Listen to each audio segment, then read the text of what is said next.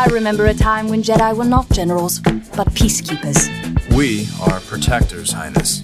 We fight for peace. Come on, then. Who'll strike first and brand themselves a cold-blooded killer? Anakin. What? He was gonna blow up the ship.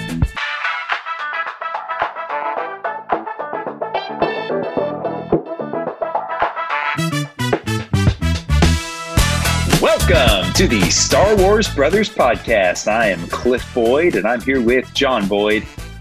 He is me. And Drew Shepherd. Greetings. What voice is that, Drew? That was my attempt at Yoda. Oh, okay. Attempt is key there. John.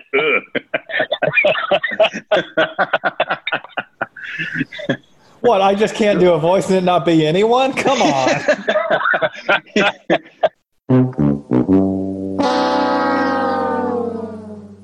We are actually re-recording here.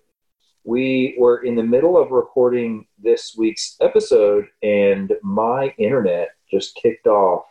And we record these on Zoom, and so everything shut down. We had discussed the first episode, but I just talked to Drew. And I think we're just going to start over. John was on that as well. He may be able to join us late here, but you know, we lost some of the discussion that we had, and rather than having it be all broken up and segmented, I just thought it might be easier to start over. Sound good to you, Drew? That'll work. Okay. All right. So we went through the Mandalore. I forget what this arc was called. The Mandalore Trilogy, I believe. I think so. Okay. And so it spans 3 episodes in season 2, right in the middle of season 2. I don't have the names of the episodes in front of me, but essentially what happens is at the beginning of it, we have Obi-Wan going to investigate so there have been some attacks on Republic ships from a guy that's in Mandalorian armor. And so they get, I guess, a video of that or something. And so Obi-Wan goes to investigate. Under the suspicion, Obi-Wan, I don't know that Obi-Wan is suspicious of this, but others have the suspicion that Satine and the Mandalorians are actually behind these things. So Obi-Wan shows up to investigate, and we meet Duchess Satine, who is sort of a leader of the Mandalorian people on the Mandalore planet. We'll come to find out she's a pacifist and says, no, I had nothing to do with these attacks. They're completely anti-fighting there. And they actually mention in the episode that all of the Mandalorian warriors were exiled to the moon and would have died off years and years ago. And so the person who is attacking the Republic ships, she claims, isn't one of them. But over the course of Obi-Wan's time there is I forget exactly what happens, but anyway, they discover that some guy is that she's close to is, I think he maybe makes an attempt on her life or something like that. And then he books it and ends up jumping off of a building and killing himself when he gets cornered. So they go off to the moon to investigate together and to see if anything is going on. And they discover, first they're met by a fella named Pre Vizsla, I think it is. He's the leader of the moon colony, and they're an independent state. Planet. I don't know what you call it. They're an independent people. And Pre Vizsla, I believe, is the guy that's in charge over there. And so Satine goes out to dinner with him, and they apparently have, have basically a communication. They're spending some time together so that Obi-Wan can sneak off and go investigate the rest of the planet. And he discovers a factory where they're making Mandalorian armor and mining the stuff on the Mandalorian moon that makes Mandalorian armor and building a Mandalorian army there. And so that organization's called Death Watch. They end up to sort of fight their way out. Obi-Wan gets rescued by Satine, and then they end up having to face off at the end against the leader of Death Watch, who ends up being Pre Vizsla, the guy that is in charge of the moon colony. So they escape, and then in the next episode, several of the senators are all basically gathered together on this ship, and Satine is among them for protection. And so Obi-Wan is there, and Anakin's there, and Cody and Rex are both there. And they are flying through hyperspace on this ship. I forget where they're going. I guess they're going to Coruscant, maybe. And Satine's a little perturbed about it. But while they're there, there's these spider droids that get out and attack them. And so the Jedi and the clones that are there all fight off the spider droids. But they save one alive. And they go and they bring the living one over in front of all of the other politicians that are there until the little mini spider droid tries to attack. Well, he's trying to attack all of them except for the one guy who obviously is the guy that's responsible for bringing them on, which is why the spider droid's not attacking him. So that guy books it and ends up with Satine and Obi-Wan in the same room as him. And he basically says, look, I know you're going to let me go because... Obi-Wan, you're not going to kill me because Satine would be disappointed in you because she's pacifist, and I didn't mention this, but they have a relationship history of some sort. And then he says, and Satine, you're not going to kill me because you are pacifist. And while they're talking about it, Anakin comes up behind and stabs the guy in the back. So takes care of him. They make it to Coruscant, and we start episode 3. This episode is basically about, it's like a political discussion about whether or not the Republic should send troops to Mandalore to assist against the Death Watch. And Satine is very much opposed to it. It has to do with their pacifism and wanting to maintain neutrality and independence from the conflict. I think neutrality is probably her main driving force there.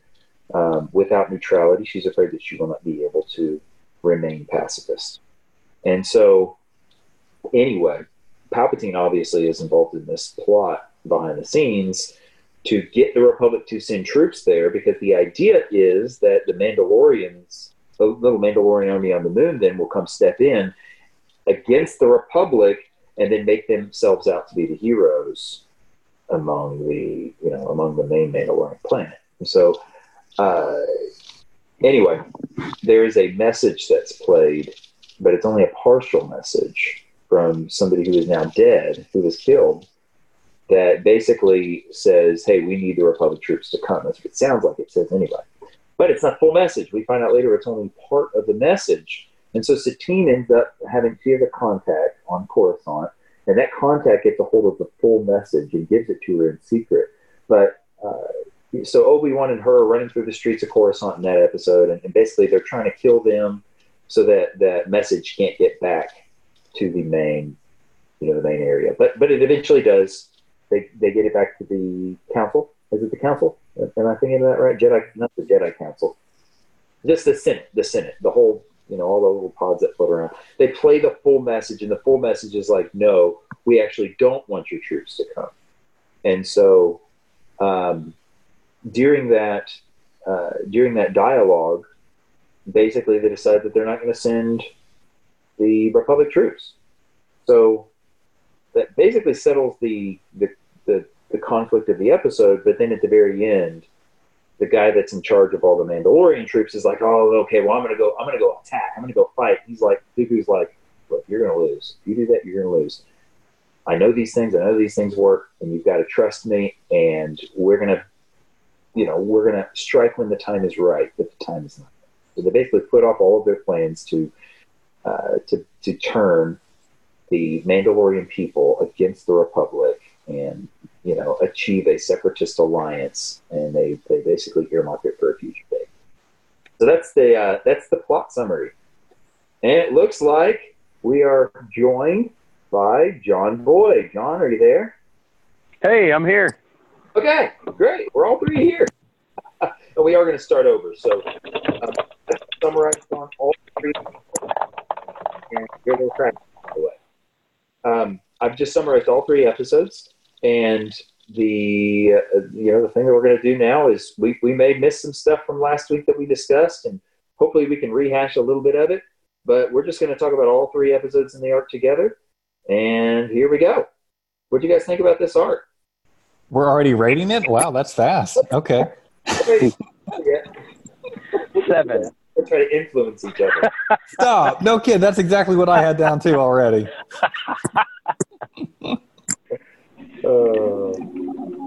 No, I want everyone, because I loved hearing this last time we started this, John, for you to go into the black lightsaber, because to me that was like one of the coolest things we talked about last week. That's really what I remember the most. At the end of the first episode, the guy that's in charge of that moon colony and in charge of the Death Watch pulls out this black lightsaber that looks like a blade, and it's awesome. Apparently stole it from a Jedi temple. Now, Drew, we didn't realize it, but John, you had some cool insights. Why don't you share that again?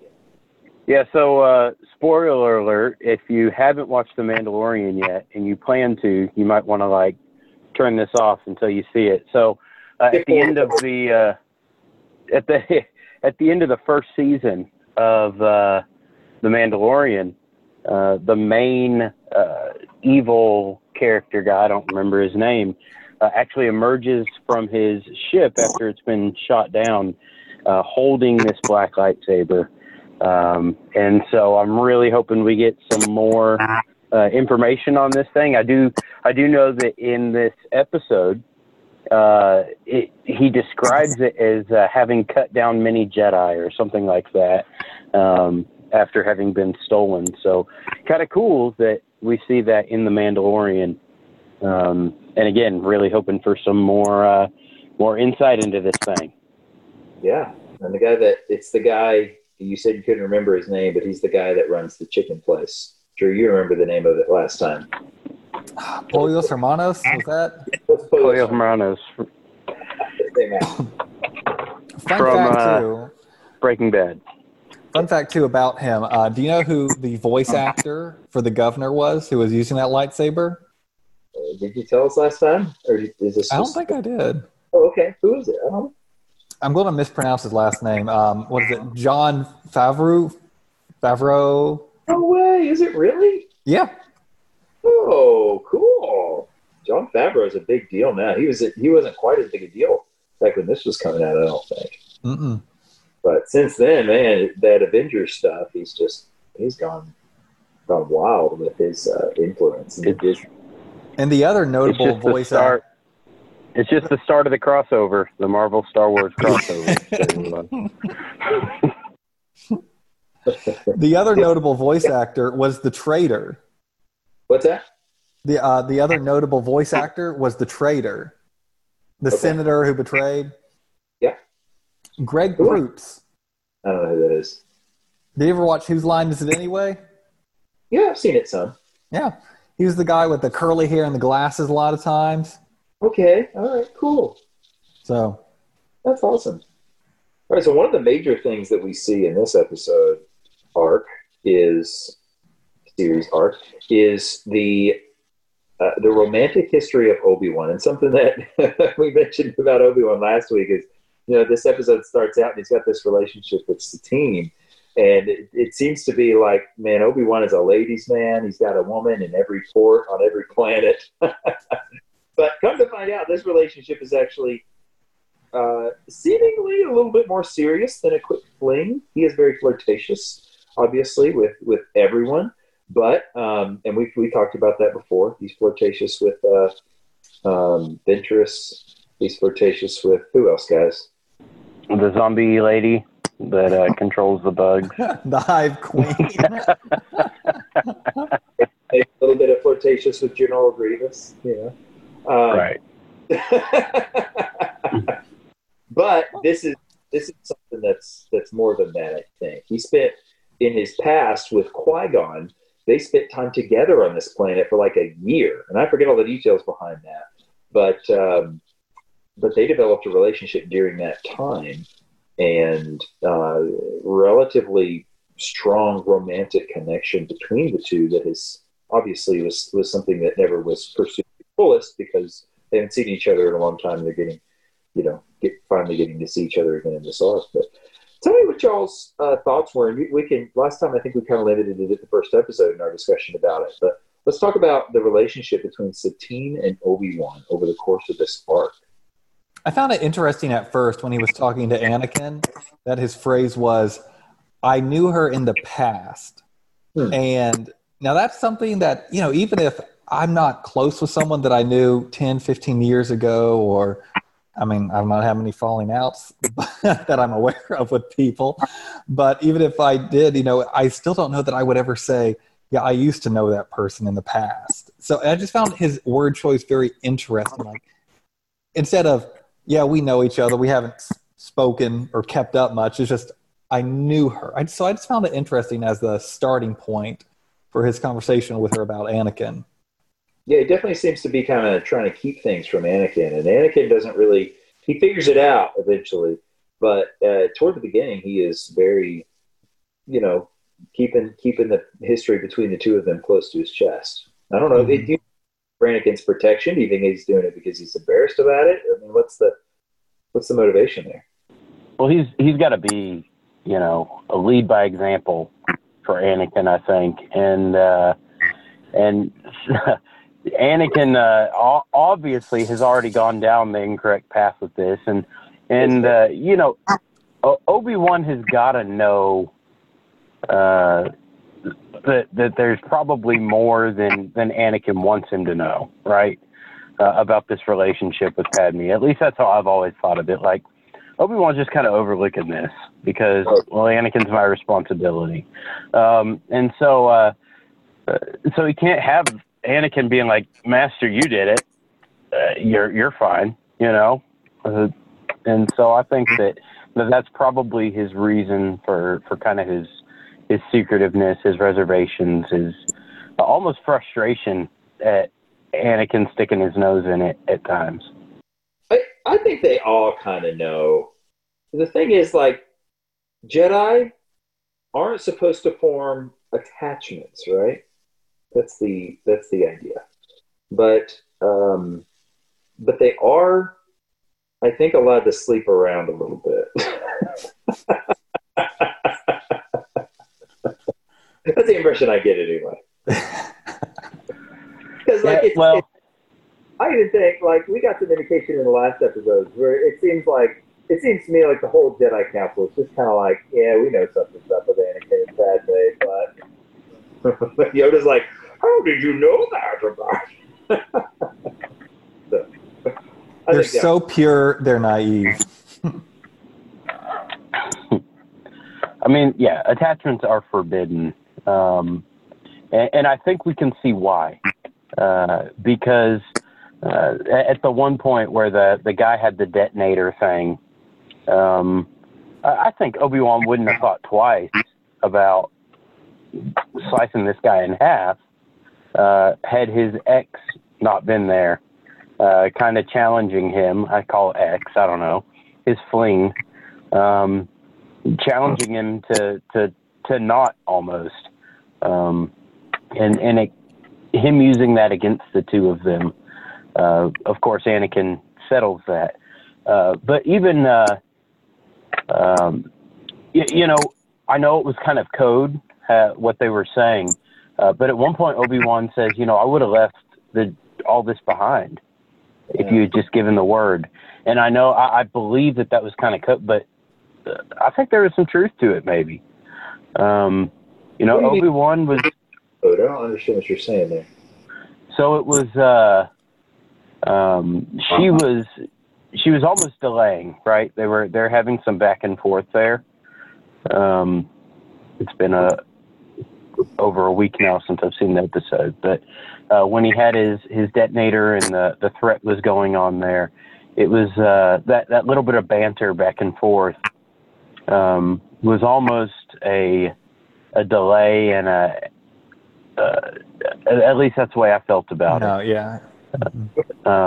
That it wasn't genuine talk necessarily, but when he said that, it's like he almost didn't even have to say that. Yeah, right. You know, I would have left it all if you'd just given me the word. Right. I definitely think that was sincere, and that is that shows a lot of that reveals a lot of similarity between Anakin and Obi-Wan in that regard. But the fact is that Obi-Wan didn't leave it all. Obi-Wan did stick to his obligations as a Jedi, but they are not so different after all. And I forget if we talked about it last week or not, but some people think that maybe if Qui-Gon had trained and had trained Anakin, that he would have turned out okay. And John pointed out, was it you or Drew that pointed out the Battle of the Fates is the name of the song? It's the Duel of Fates. Duel of Fates, yeah. Yep. And so that, well, if it's the fate of Anakin, right? So if Obi-Wan wins, right, Anakin wins, he's going to end up light side. So. But what a missed opportunity for Obi-Wan, really. I mean, because for him to bring up Anakin in the sense, if he was onto them, you know, Anakin and Padme, for Obi-Wan to say, look, I know you have these feelings. I've been here. I know what you're going through right now. I mean, what a missed opportunity by Obi-Wan. Yeah. So, I mean, if he did know, even more shame on him than I've ever thought before after seeing this. I mean, Anakin obviously ends up with huge trust issues with the Jedi, and that's one of the things that Palpatine leverages in getting him to turn to the dark side. Is like, look, he can't trust these people, and maybe he can. You know, Obi-Wan's the closest person to him, and he's keeping his, you know, really big things out of his life from him that really could have an impact on him. Yeah, I mean, it definitely set the precedent for it can be done, but at a cost. And what cost are you willing to give for it? Because even at some point, Obi-Wan said something like, Master Yoda usually leaves out the current or the topic of remorse when he talks about not having attachments. And so, I mean, that's a big part to leave out. So to have the mentor say, look, there's going to be this remorse, this regret, but as a Jedi, you just have to live with it. What a messed up rule. Why? Jedi form attachment. For the same reason we saw in this episode when the guy has a bomb and he's like, well, I'm going to kill y'all if you don't. And then Obi-Wan was like, we get on to Anakin weekly for this. Like, why are you risking the lives of everyone to save Padme? And then Obi-Wan is doing it then with Satine. And the irony is this time Anakin is the one that saves him by just lightsaber on straight through the guy and like done. So, and I think it's the Jedi mindset. You know, we think back to the episode we reviewed with when the catacombs had caved in, and we kind of debated on here about how cold that was. That they were just like, I guess we just got to go. But Anakin really wanted to. And it wasn't a relationship, like a romantic relationship, but he had formed that attachment with Ahsoka to where he was not necessarily doing what the more experienced Jedi was telling because of that attachment that he had from the past, or current, actually. Sure. I think the Jedi need to evolve and learn to nurture attachments and deal with them appropriately, just like the rest of us have to. Let the past die. Yeah, I think it's just a problem. Now, I would like to see going forward, following this new trilogy, and they're talking about the destruction of the Jedi Order. That was a big theme in the sequel trilogy. Jedi and Sith altogether, like, done away with. And I don't know that happened. I don't know if that ever really paid off or not. Maybe it did, maybe it didn't. You know, we thought Palpatine was dead, and then he wasn't. And so. Who knows? Who knows where they'll take it? But I would like to see them go to a world of many Force users on many different, you know, parts of the spectrum. Maybe that doesn't fit within the Star Wars lore because of the midichlorians and the light and dark and the balance and all that. But I like to see some gray Jedi in the future. So I hope we see some Force users that are not necessarily totally light or totally dark, but are kind of in the middle between the two. So there was one moment. Going back to the moment, it was actually my favorite moment in this arc, and I just kind of said, yes, yeah, it's awesome. It was when the guy, and I didn't mention this in the summary, but it was at the end of that second episode, the guy that they chased down, Merrick, I believe is his name, he has a button he's about to press, and that's when it's like, I know you won't kill me because you'll disappoint Satine, and I know you won't kill me because you're a pacifist. What he says is, it was so awesome. He says, who will strike first and brand themselves a cold-blooded killer? And the moment that comes out of his mouth, the lightsaber goes through his back. And it's like, Anakin is the cold-blooded killer. I just thought it was so perfect, so perfectly timed, and was just a great... And then he's like, totally nonchalant about it. He's like, what? He's about to blow up the ship.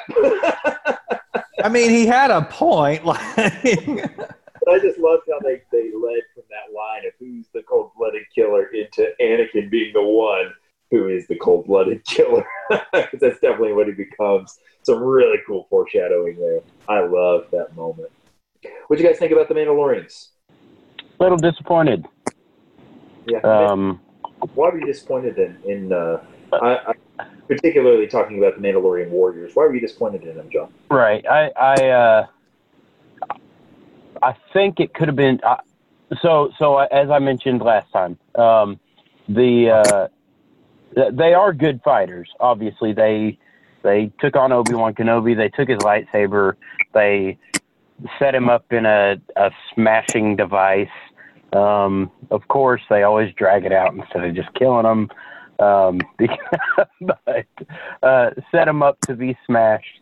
And as I've mentioned before on this, Obi-Wan's not an easy Jedi to face successfully.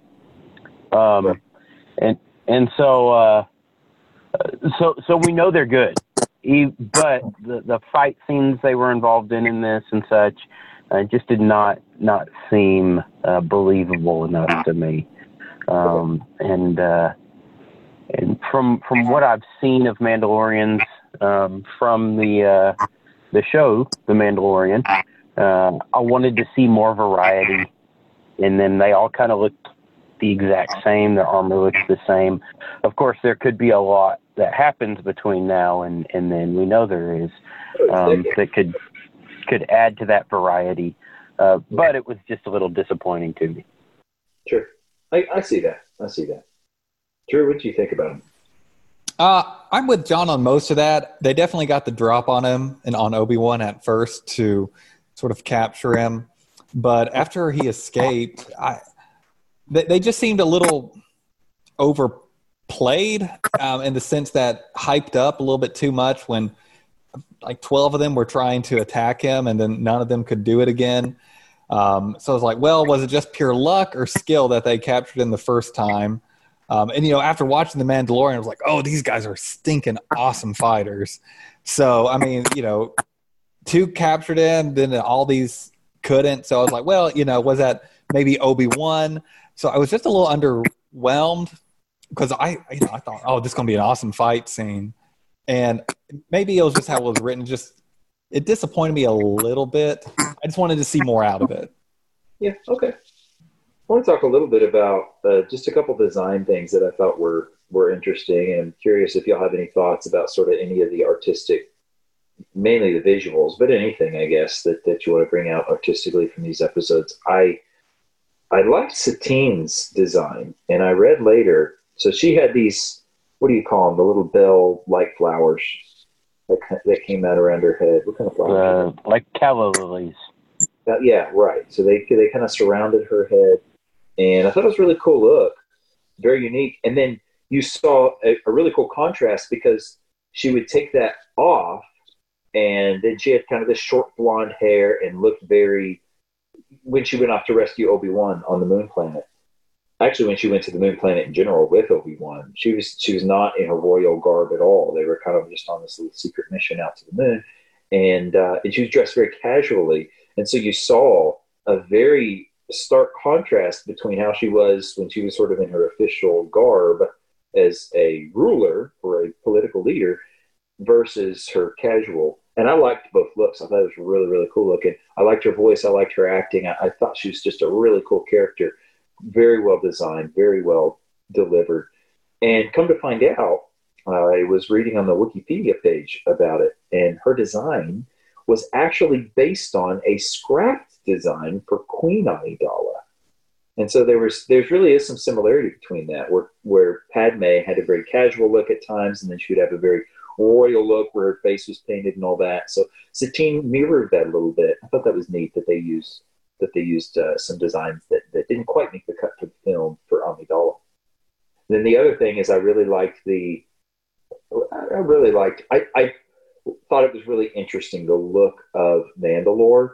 It's just this big barren wasteland, except for these big metal bubbles that everybody lives in. And one of y'all mentioned last last week that it almost looked like a Minecraft world because everything was very blocky. Cube trees, yep. Yeah, right. But I thought it was a cool design. At least it was unique, and so I liked that. And then I liked how it contrasted with the very foresty moon. And it's interesting that the planet was so barren, but then the moon seems to be where all the resources come from, where all the mining of the metals that they use for the armor came from, and then it was a very rich, abundant world out there. So those are the main two things I wanted to point out. Did y'all have anything design-wise that stood out to you or impressed you or disappointed you in these episodes? What do you think about the spider droids? I liked it. I really liked it. So ever since the 1990s Lost in Space movie came out, where they have to fight off spiders that produce multiple small spiders, I've loved that thing. Yeah. Drew, have you seen that movie, Lost in Space? It was like a remake of the old Lost in Space. I don't think I have. Not the one. They're doing a series on Netflix, and I've seen up there to that. It is pretty cool. But the movie that came out like when we were kids was, I still think good. It's awesome. I actually don't know if it's up or not, but I love it. It reminded me of a horror movie, these spider droids. They're like, they're creeping around in the dark. They're like taking people up and like, oh, their feet are just dangling. And then when you saw the little baby spiders pop out of the top, it reminded me of those, which are essentially, in my view, horror YouTube videos where you see someone smash the spider with the broom, and all of a sudden 200 baby eggs like all flood out. I was like, that is a horrible day right there. Yeah, I love them too. I thought they were awesome. What did y'all think of R2-D2 when he was down there searching? It's cool. He can fight. We've seen R2-D2 do some combat stuff before. I've never been a fan of R2-D2 fighting. Okay. I won't say never, because probably when the prequels came out, I was like, oh yeah, that was awesome. But thinking back, I just don't feel like that's his role. Like, I mean, he shocks the little guy on Jabba's little barge thing at one point. But other than that, like the whole flying R2-D2s and actual fighting R2-D2, I'm not as much a fan of. I kind of feel like his role is more along the lines of C-3PO, where they're going across a screen with blaster fire going all around them, not getting hit. Not that they're actually engaging in the battle. But whatever. Just a thing I have with the those two droids.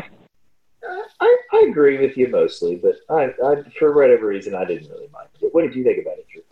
I didn't mind it. Honestly, the funniest part to me about that whole sequence with R2-D2 looking for it was when it was either Rex or Cody. They called Anakin, and they said, your R2 unit's scared, so there's something that really bothered him up here, down here, whatever he said. And I just started laughing. I was like, they give so much personality to these droids. And I was like, is this a child or like some small animal? Like, oh, your dog seems so scared. I just found that part funny to me. I love the personality that they give to the droids sometimes. Yeah, they did a good job with that. Absolutely. Mm-hmm. Is there anything else that y'all want to talk about in this arc before we get one more thing? This was specifically for the last episode. Does it not seem weird that the Republic has enough on their plate really to deal with right now? We've talked about, how they're losing a lot of these battles against the Separatists, and yet now the Chancellor's trying to commit them to another front as well, and all the senators are like, yes, this is a good idea. Let's even... thin out our troops even more than we already have at this point. I'm just thinking, this doesn't seem logical. So maybe I was wondering if y'all could give me some insight if there's something going on there or if I missed something.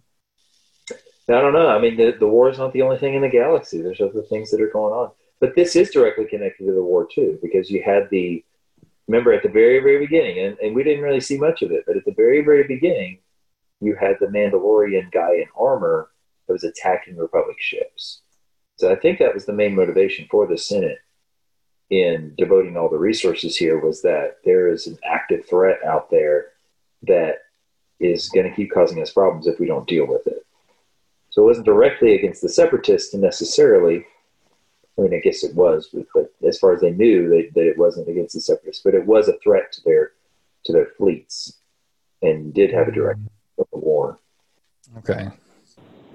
So one thing that I enjoyed seeing was the big blue guy that was hanging out with Palpatine.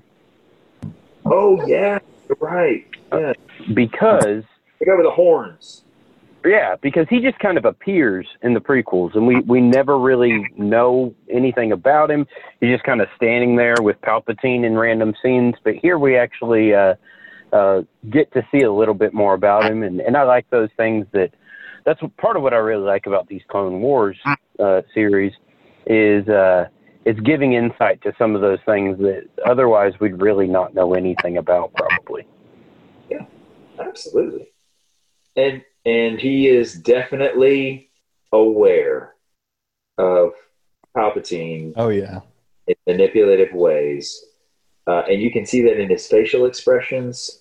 He's the guy who played the partial message, and you kind of get the indication that he knew there was a full message there. But that I think that is very revealing, that he is aware that Palpatine is playing both sides. I think we can derive that from this. Am I overreaching there, guys, or is that a reasonable conclusion from what we saw? No, I definitely think he was assisting in the underhandedness going on here with Palpatine as well. You know who it actually made me think of is in the last, it's The Rise of Skywalker, there ends up being that guy that has apparently been serving Palpatine since the Clone Wars, who kind of pops up. I don't remember his name. I don't know if we'll see him anywhere or not in this Clone Wars series. I hope we do, but he sort of pops up and is like, oh, I've been serving you from the beginning. And you get it. You're like, this guy knew about it all along. He's still a part of it. He knew about it from the Clone Wars. He knows about it now, 20, 30, 40, however many years later it is, I don't even know at this point. But the fact is that Palpatine does have people. He's not the only person who knows his scheming. There are other people involved, and apparently this horn-headed blue guy is one of them. Great call out. Last thing I'm going to mention on a lighter note, you know how we've talked about nicknames before? Like how Anakin and, with his Snips and Sky Guy, all those fun nicknames. Did you hear the nickname that Satine called Obi-Wan when she was in trouble? Oh, I didn't. What was it? Obi. She screamed, Obi! Obi? Obi. Made sense, I guess. Obi. I mean, oh yeah, it made sense. I was like, they got a past here. They definitely do. See, you gotta be flirting pretty hard to start making nicknames for each other. Mm-hmm. All right, let's rate it. Let's see who. I don't know. I'm trying to make the same person not go first every time, but I already know my rating. I'm not going to change it.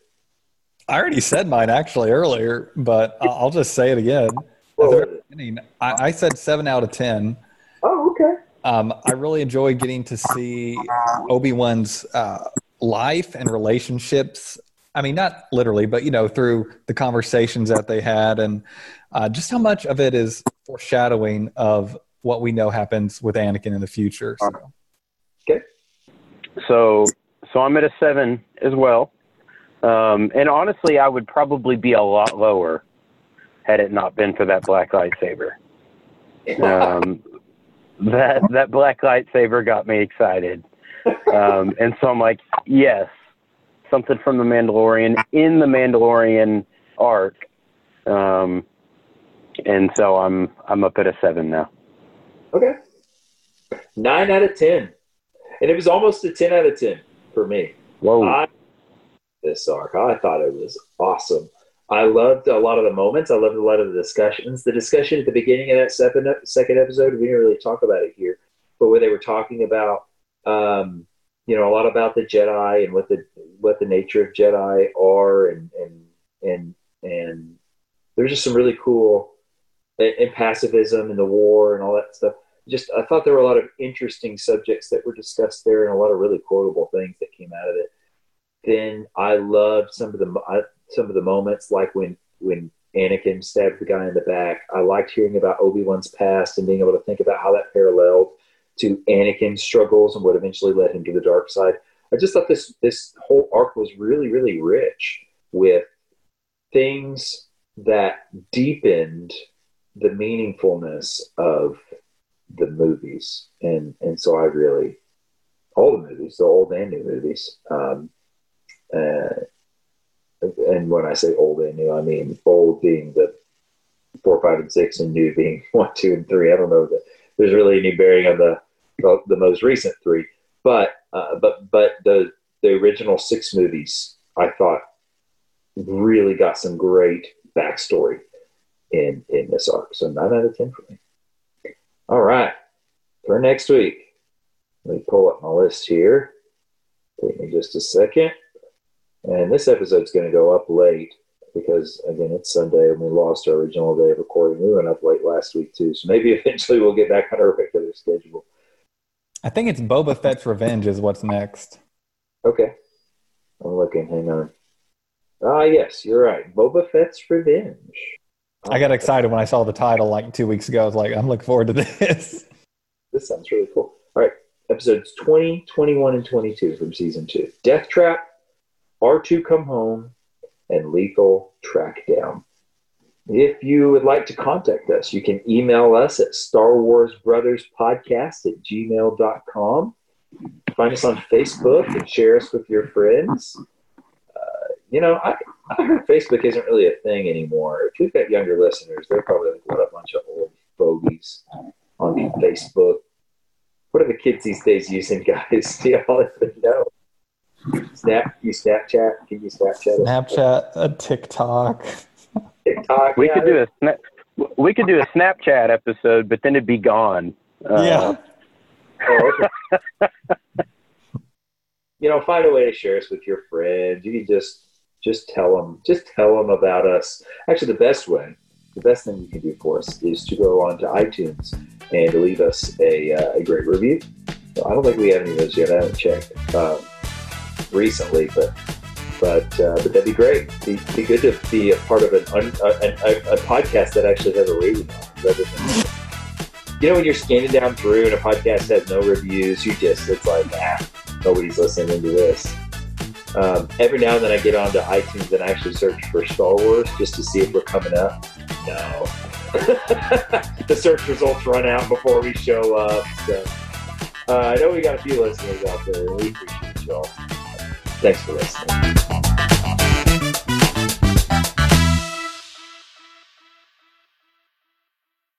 Who's starting? I'll go. This is for you, Cliff. Okay. Where do Gungans store their fruit preserves? Gungans store their fruit preserves? I don't know. Jar Jars. Oh, yeah. That's good. That's good. I like it. It warrants a smile. Jar Jars. All right, John. My turn? All right. So, what was Luke's secret code name before he got his mechanical limb? I don't know. Hand Solo. Oh, that's good. I like that. That's great. I like that a lot. Hand Solo. Because he has one hand. All right. This one's more of a trivia question than a joke, but y'all are just going to have to just roll with it. Which publicly traded company does Palpatine endorse? Publicly traded company on the New York Stock Exchange. Does Palpatine publicly endorse? Happens in episode 3. That's your hint. Episode 3. It's 3. Come on, guys. It's PepsiCo. Pepsi. He tries to. Oh, he's always trying to get Anakin to drink Mountain Dew. Do it.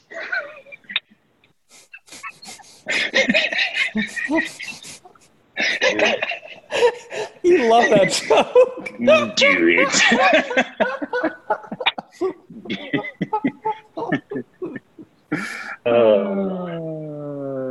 right before he kills Dooku. Do it. And with that statement right there, we just lost whatever listener we had.